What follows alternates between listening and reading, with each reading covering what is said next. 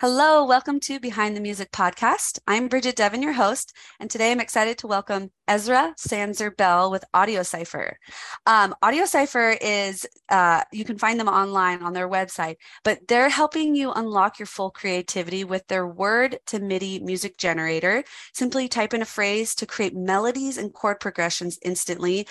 Ezra, I'm really excited to kind of get the behind the scenes of how this technology works and for songwriting and all the like. So thank you for joining me, and I'm excited to talk music and business. Yeah, absolutely. Thanks so much for having me. Yeah. So to start, can you share with us about yourself and how Audiocipher got started? Yeah, for sure. So I guess Audiocipher was founded mid-2020, kind of around the emergence of the pandemic, spending a lot of time at home, working as a marketer during my day job, and being a musician really as a hobbyist by night. So making my own music and just kind of getting into digital audio workstations, trying out different plugins, and seeing what I felt like was a gap. It was actually right before AI music trends started popping off. So like this whole idea of text to music or text to image generation, ChatGPT, et cetera, is blown up over the last 2 years. And it's almost hard to remember like when it started. But yeah, 2020, we weren't quite there yet. So I was actually not really positioning the product in an AI music space at first. It was just supposed to be this fun tool that musicians like myself could use to quickly get some inspiration. But yeah, it's really grown into something more since then. That's fantastic. So if you were like a musician coming to Audiocipher for the first time, what's that experience, that flow of experience look like? Yeah, totally. Well, I mean, usually when I tell people what our app does, they kind of get a twinkle in their eye, because I think there's an innate understanding that like words are for lyrics, or words are for, you know, the liner notes on your album. Like you don't turn words into music. So you're already kind of breaking like an assumption about how music operates. So that's fun. And then there's that sort of mystery of, okay, well, how does it work? And I think that people love digging in. In fact, early on, we used to publish the cryptogram, or the sort of encoding cipher that we used on our website to kind of give people like, hey, this is exactly how the algorithm works. I thought that would be a selling point, but I actually heard from some people, they're like, oh, okay. They're like, I'm glad I tried figuring it out myself first, so I could like, you know, get a feel for it before I just saw the answer. So I realized the product itself is almost like a puzzle, or, you know, it's like how it works itself is inherently fun and mysterious. So we are pretty transparent about that. If you dig deep enough into our blogs, and you'll find the answer, especially on our musical cryptogram article. But basically, yeah, most people, when they're first getting started with Audiocipher, they'll just pop it open. They might type in, you know, their own name, or their like, you know, producer name or something to create a beat for themselves. That'd be like a really easy starting point. I know just from interviewing our customers, we're not just working with beat makers, hip hop, you know, boom bap type people, but also EDM producers, even composers. Like we have a pretty broad group of people. The technology they use, from Mac and Windows, even to like the DAW that they use, is also very broad, and we're serving people internationally. So I mean, like, I'm always amazed when we get like sales in Japan and China or Korea. It's like, whoa, you know, like their names are in a completely different alphabet, and yet they're still using this sort of English alphabet cipher. So I do think there's a universal appeal to the concept. And it, from what I've understood, just from talking to people, they love creating chords and melodies and being able to do that sort of with this magical, mysterious technique. That's so, when I saw your website, I was like, okay, I have to give this a try, because, you know, sometimes, you know, I'll use my voice notes on my phone when I'm like driving in the car, and I'm like tapping away, or like, humming a melody, because I know how difficult it is when you actually sit down and you're like, I'm going to write something. And it's like, oh, your brain just, you know, so is this a tool that can help kind of cut through that and just start a writing project? Yeah, absolutely. Yeah, because, you know, I met some people before who said when they heard about Audiocipher, they're like, that's so funny. I've been using words to come up with my instrumental song ideas for a while. They're like, but it's never literally been encoded in the music. So yeah, if you're somebody who's just like singing voice notes, and maybe you get melodies in your heads or lyrics, how do you like bring that down and start your project? So maybe you start with something organic like that, because I actually really, you know, I'm very much for the human side of expression. Like the more innate creativity comes out of you and onto your project, the better I believe it's going to sound. But I think that where Audiocipher comes in is maybe after you've come up with your melody and your lyrics, maybe the lyrics are about whatever they are, a stroll in the park or something. So you're like, okay, you type in stroll in the park in Audiocipher and you get a collection of chords. And so you can go through there and say, okay, you know, this little section, like maybe some segment of it is exactly what you wanted. You get rid of the rest, you change it, you make the chords longer or shorter. Audiocipher gives you control over rhythm automation, so you can control how long the chords are. You can use randomization features as well. So there's a very diverse range of outcomes that you could have between chord randomization and rhythm randomization. It's pretty much like an endless set of opportunities musically. And the sort of word to music thing is a medium or like a way of getting to your end goal.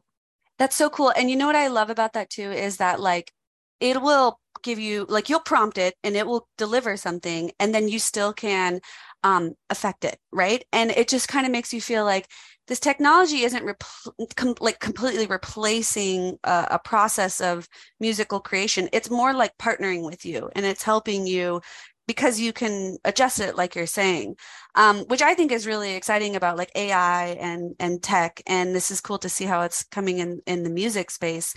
I was going to ask too, so if someone were to like create a song using Audiocipher, what can they do with the song? Is it for like personal projects? Can they go beyond that? Yeah, definitely. Well, you know, there's a lot of fun creative outlets that we've explored just as a company. So, for example, I have a video content creator that I've worked with on probably over like 50 videos. If you go onto our YouTube channel, you can check them out. So we've done all sorts of different musical styles like lo-fi hip hop or more like cinematic stuff. We will basically do rescorings of existing visual content. Like we might take some lo-fi anime stock footage, and then, you know, if it's like the images of people chopping vegetables from various animes, we'll string that together over a 2-minute piece. And then we use the word chopping to create a song. We'll show you the whole start to finish process. So you can see, okay, they typed it in, they chose this key signature, they dragged it in, they changed the rhythm a little bit, and then they created a whole arrangement around that. And instead of telling people sort of instructionally, like, you know, here's like a tutorial on how to use Audiocipher, it's this really sort of quick blast, like 90-second immersive experience where the word you use, the visuals you're seeing, and the sound should all capture a certain aura. So, you know, like in that video I just described, we may have like the chopping sound of knives on a block because and that's being used with the snare. So it's like even the ambience, it's creating the synesthesia. That's something that represents this liminal space between music and language and imagery. And so, yeah, what you can do with Audiocipher beyond just like quickly spinning up a quick melody or chord progression is really intentionally, when you generate, let's say, like a string of notes, to not change the order of the notes. You can change the chord extension, you can change the rhythm, but if you keep that exact same melodic seed, then the original word you chose, you never would have arrived at that melody were it not for that exact word, which means that they're intrinsically connected, if only in your imagination, but then by some sort of act of magic, you can bring everything together as a composer, as a creative, with the visuals, with the audio, with the sound effects to paint that image in a way where if I was just going to sit down and write a song about chopping vegetables, it may not be clear, like how to even begin with that. So I think it just gives you all this raw material to work with. And then you can, you know, tell the story creatively after the fact. That was what you're asking is, you know, what do you do with this stuff? Well, you tell stories. I mean, you let people know when you have a crazy hit, like you put out that banger that got 1 million streams and they're like, how'd you make the beat? Well, I used Audiocipher, you know, here's the backstory. And you can tell a little bit more about the melody. I'm so excited to try this. You know, in this podcast, I love to showcase all these different ways you can work in music. It's just my personal mission is just to show that there's still like so much opportunity. I'd love to know a little bit about your experience working where music and tech and business meet, and what the day-to-day is like for you. Yeah, for sure. So I am a solo founder. We're a bootstrap company. You know, financially, we bring in enough money to cover our contractors, and I'm still sort of, you know, paying them before myself kind of thing. My time investment's been like 10 to 20 hours a week for the last 2.5 years. So that's been on top of a full-time job, which is why it's like just enough that I can kind of get by week to week, but I'm never like grinding myself down too much. I've been a blogger forever, right? Like I've been doing music blogs since 2007. I've been doing podcasts since that time too, on much more esoteric musical topics, right? So like my original interests were, you know, music theory, and then what is the origins of Western music? Oh, it's astronomy. Who knew? Well, who knew that the ancients said that each planetary orbit around the sun had a different frequency, and that the power of music came from inheriting the astrological frequencies in the music? Like, so those were stories early on that really captured my attention. And I wrote books about that. So I published 2 books on esoteric music theory in 2014, 2015. And that stuff was, you know, super fun. I got into this habit of writing really regularly, and I think that's carried over now into having an AI music adjacent, you know, text to music business. It lets me continue to write about these interesting musical topics, but for a crowd that I think is more engaged. You know, like the new ages aren't necessarily music theory people.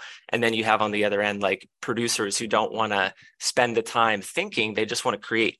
So what we've done is created a tool essentially that streamlines that whole process.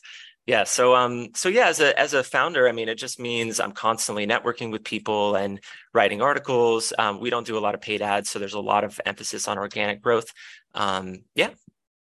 Oh, fantastic. And I love that because it gives someone, you know, for me, I have such a love for music, and, you know, I don't know if I share this, but I'm a vocalist, and I perform live, you know, part-time, very part-time, and I love it. But I've also have such a love for like business. And so for me, this podcast, getting to talk music shop, getting to explore like business, and getting to share with people, and hope, maybe inspire someone to be like, oh, I could have a, you know, I could carve a path out for myself with music that also fuses with like another passion. I think it's really cool. So hearing your behind the scenes of like the work you do in music writing and musical podcasting, and just the networking for your business and working with tech and working, you know, in AI, I think that's just super cool, and just hopefully shows like there's a lot of ways to incorporate music into, you know, your work or your passion, you know? 100%. And when you get down on the ground level like this, you start talking to other founders who are in the exact same place, which is super fun, right? So like last week I was talking to Sam, who's the founder of WaveTools, which is the first AI DAW. So it's actually using ChatGPT for inside of a DAW, and you can communicate it as a sound design and composing assistant. So you can say like, hey, give me a 4-chord melody in the key of C major with major 7th and minor 7th chord extensions, and it'll do that. It'll literally create the MIDI for you in the DAW. And then you're like, hey, you know, create a passing tone on the soprano voice, and it'll do that. And you're like, make each chord sustain twice as long. And so it's working with you. Is it replacing the composing process? No, you still have to prompt it. Yeah. But like you said, Audiocipher, keeping in mind, Audiocipher is not an AI tool, even though we cover so many of them. I think the underlying principle of AI is actually really similar, which is that, you know, you prompt it with something, you need to make tweaks and adjustments. You may do variations like DALL-E and Midjourney style, where it's literally just like you hit the thing that says variation, or it could be more of a granular tweaking, where it's like if you go into some of the deeper generative tools, you're really able to change all these parameters and fine tune to get exactly what you want. So I would say, you know, the difference between fine tuning and AI and fine tuning Audiocipher is that Audiocipher is closer to the authentic composing process. You're getting a little bit of musical material, so you're not staring at a blank canvas, and then you're using that to make creative decisions yourself, and you're changing things. So it is really cool to be able to come up with this tool that feels like right on the cutting edge, but also rooted in ancient, you know, philosophies and mysteries, but then also like to monetize that and turn that into a business. And best of all, to get to network and meet all these other people as a result. It's like, it's so fun. And honestly, like, yes, I mean, like I do enjoy making the money and being able to pay my contractors. So like, we're not all just doing it as a, you know, side project, but ultimately like the friendships that I've created through this, I mean, the video contractor I mentioned, we ended up hiring him at the SaaS company I was working at. Like, so these are opportunities and entry points for musicians who maybe, you know, have a degree in music, but like don't know how to get professionally activated. I've worked with half a dozen people who now for the first time ever have a company that they can say they rep as an influencer. So it's really cool to be able to give them that in exchange, to be able to receive, you know, these tutorials and demos and stuff. So it's just such an exchange. It's a really cool network. Yeah. I love that. And it just speaks to the relationship side of, you know, that your music and that your business develops. And I just love that. That's so beautiful. I'd also love to hear, so what have been some really great ways, because we talked about this a little bit with your work in marketing, but what have been some really great ways to market Audiocipher and get the word out to bring on more users? Mm-hmm. Yeah. Well, I've tried so many different things, you know, so like I tried Facebook ads at first, which because of the way that attribution works with Wix, which is our content management system, like it was never really super clear whether or not like those, like a add to cart was showing up in a way where it was separate from an actual paid conversion. So I was never getting like a really clear insight on my conversion rate for Facebook, which was annoying. And so eventually I just stopped after like 6 months of that. And I noticed that my conversions didn't change. So I felt like I had kind of been throwing money down the toilet, but yeah, you know, paid ads, same with Google. Like I have some experience with it, but I really don't like, for a product that, especially when we started and we're running ads, was like $10. The cost of acquisition for a customer was like, you know, 10 to 20 easy. So there wasn't much return on investment. I felt like we were just doing like essentially promotion. Yeah. But our audience isn't super responsive to like lo-fi video promos. And we didn't have like the craziest, like, you know, media or anything to work with. So I felt like all we need to do is give people real value. If we can give people value of some kind, then they will appreciate that. And some tiny fraction of them will purchase from us if it's a good fit. Like, and we just need, also, we need a compelling landing page for our homepage. So based on that, I started building out the blog like a year and a half ago. And because of my connections to SaaS, I was able to get some like high domain rating backlinks from some like really juicy companies. And that, I think it took about a year of just like sitting and incubating. And then I remember, because we had like a domain rating of 1.4, which is awful. And then all of a sudden on July 4th, it literally like a unicorn spike, like went up to 41, which was insane. And it eventually leveled out. We've been climbing back up since, but like there was a moment where like all the backlinks and organic content that I've been writing kind of came to a head. And honestly right now, so we get about 45,000 unique visitors per month on our site. Great. And the conversion is such that about 65% of them are 65% of our purchases come from organic traffic. So I would say like organic SEO is basically what's keeping our company afloat. We do also get direct referrals and stuff. So I've worked with like Music Radar and Syntopia and, you know, Record and a bunch of like just media publishers in our industry to try and get the word out. But yeah. And then the only other thing, honestly, is like I have hired a bunch of influencers. So we worked with Larry O, Simulation Beats. Ed Talenti is lined up, although, you know, we'll see if he is able to pull that off.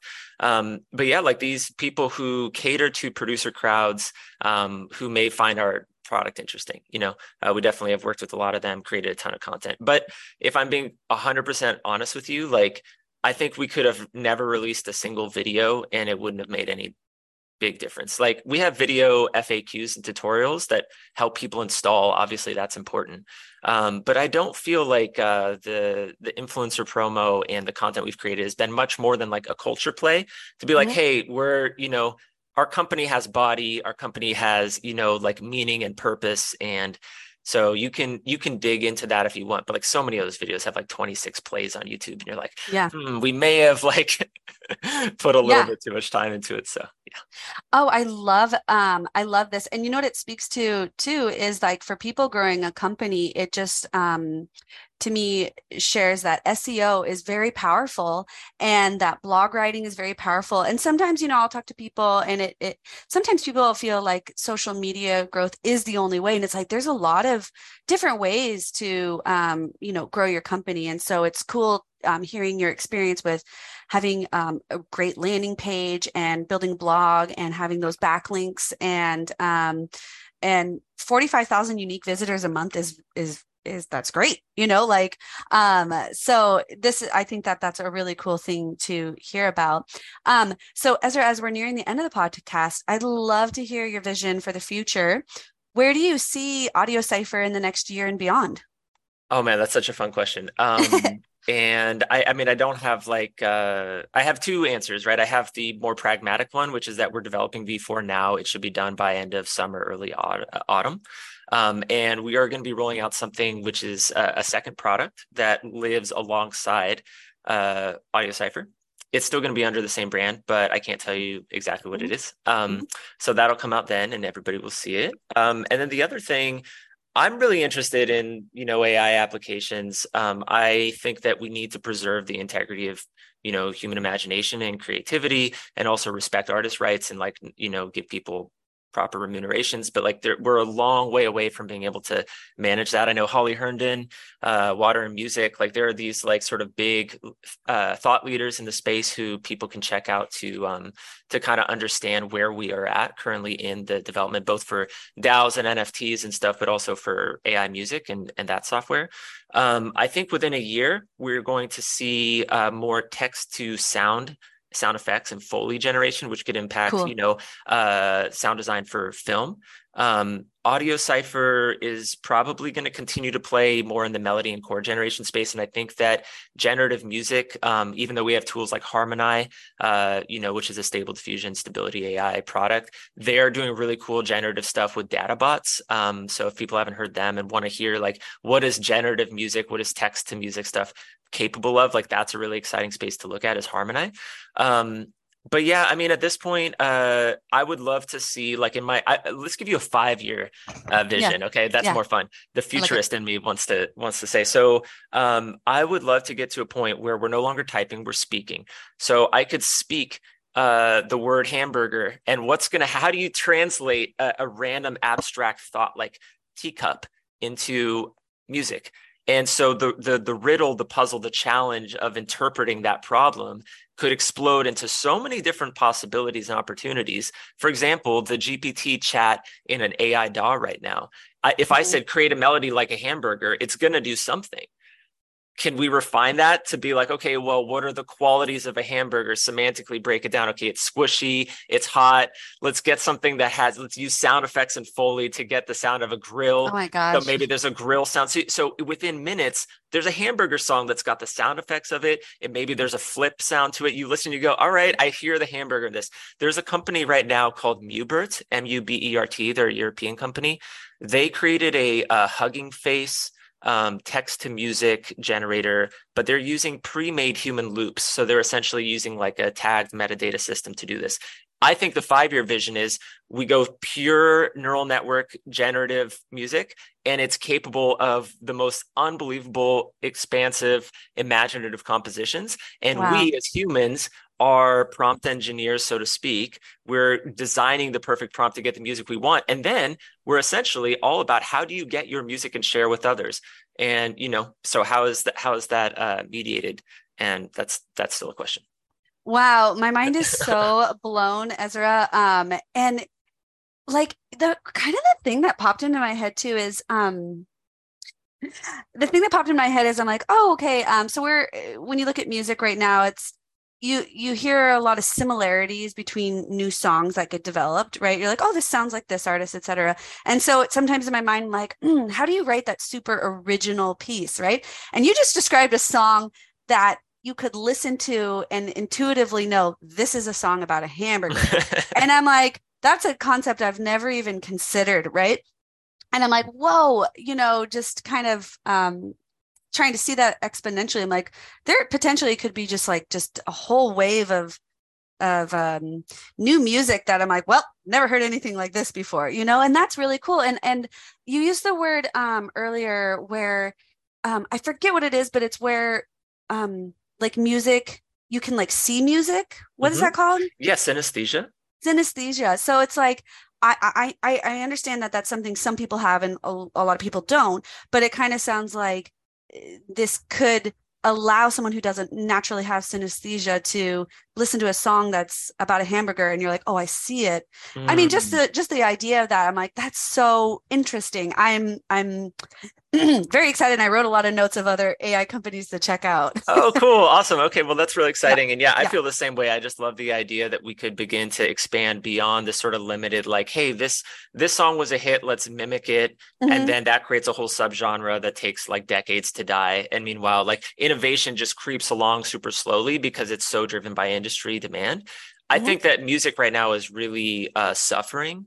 That's just my take. I mean, and I love modern music. There's a ton of great new artists, so I'm not trying to just throw a blanket over everything, but like, I think the suffering is not a lack of creativity on the part of artists. It is the incredible struggle to survive in an ecosystem where you have to be a visual influencer, dancer, entertainer, et cetera. You know what I mean? To be on TikTok and getting people's attention. Like, there's a lot of challenges that traditionally the introverted musician didn't have to deal with. And I think that when the creatives get to come back full circle and have a text to music tool like this, that they can then prompt engineer and inside of a DAW, change the notes, change the chord, like have full control over the mix.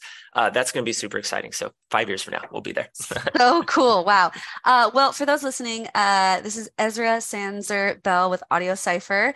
And Ezra, before we go, I'd love for you to share how people can stay connected with you or anything about Audiocipher you'd like to share as well. Yeah, definitely. So we have our website, audiocipher.com. And also, if you want to reach out to me, Ezra@audiocipher.com is a fine contact. Awesome. For those listening, definitely check out their website, send them an email. I'm really looking forward to diving in a little deeper on Audiocipher. And this has also been a great conversation for me because I know that there's like all this developing tech in music, but sometimes I'm like, well, where do you start? You know, and you offered so many like cool places where I'm excited to just dive in and learn more. So thank you so much, Ezra. This was so fun. I learned so much and really enjoyed talking with you. So thank you. Yeah, likewise. I'll see you in 5 years, right? And we'll see where we're at. Yeah, let's touch base. In 5 years. All right, sounds good.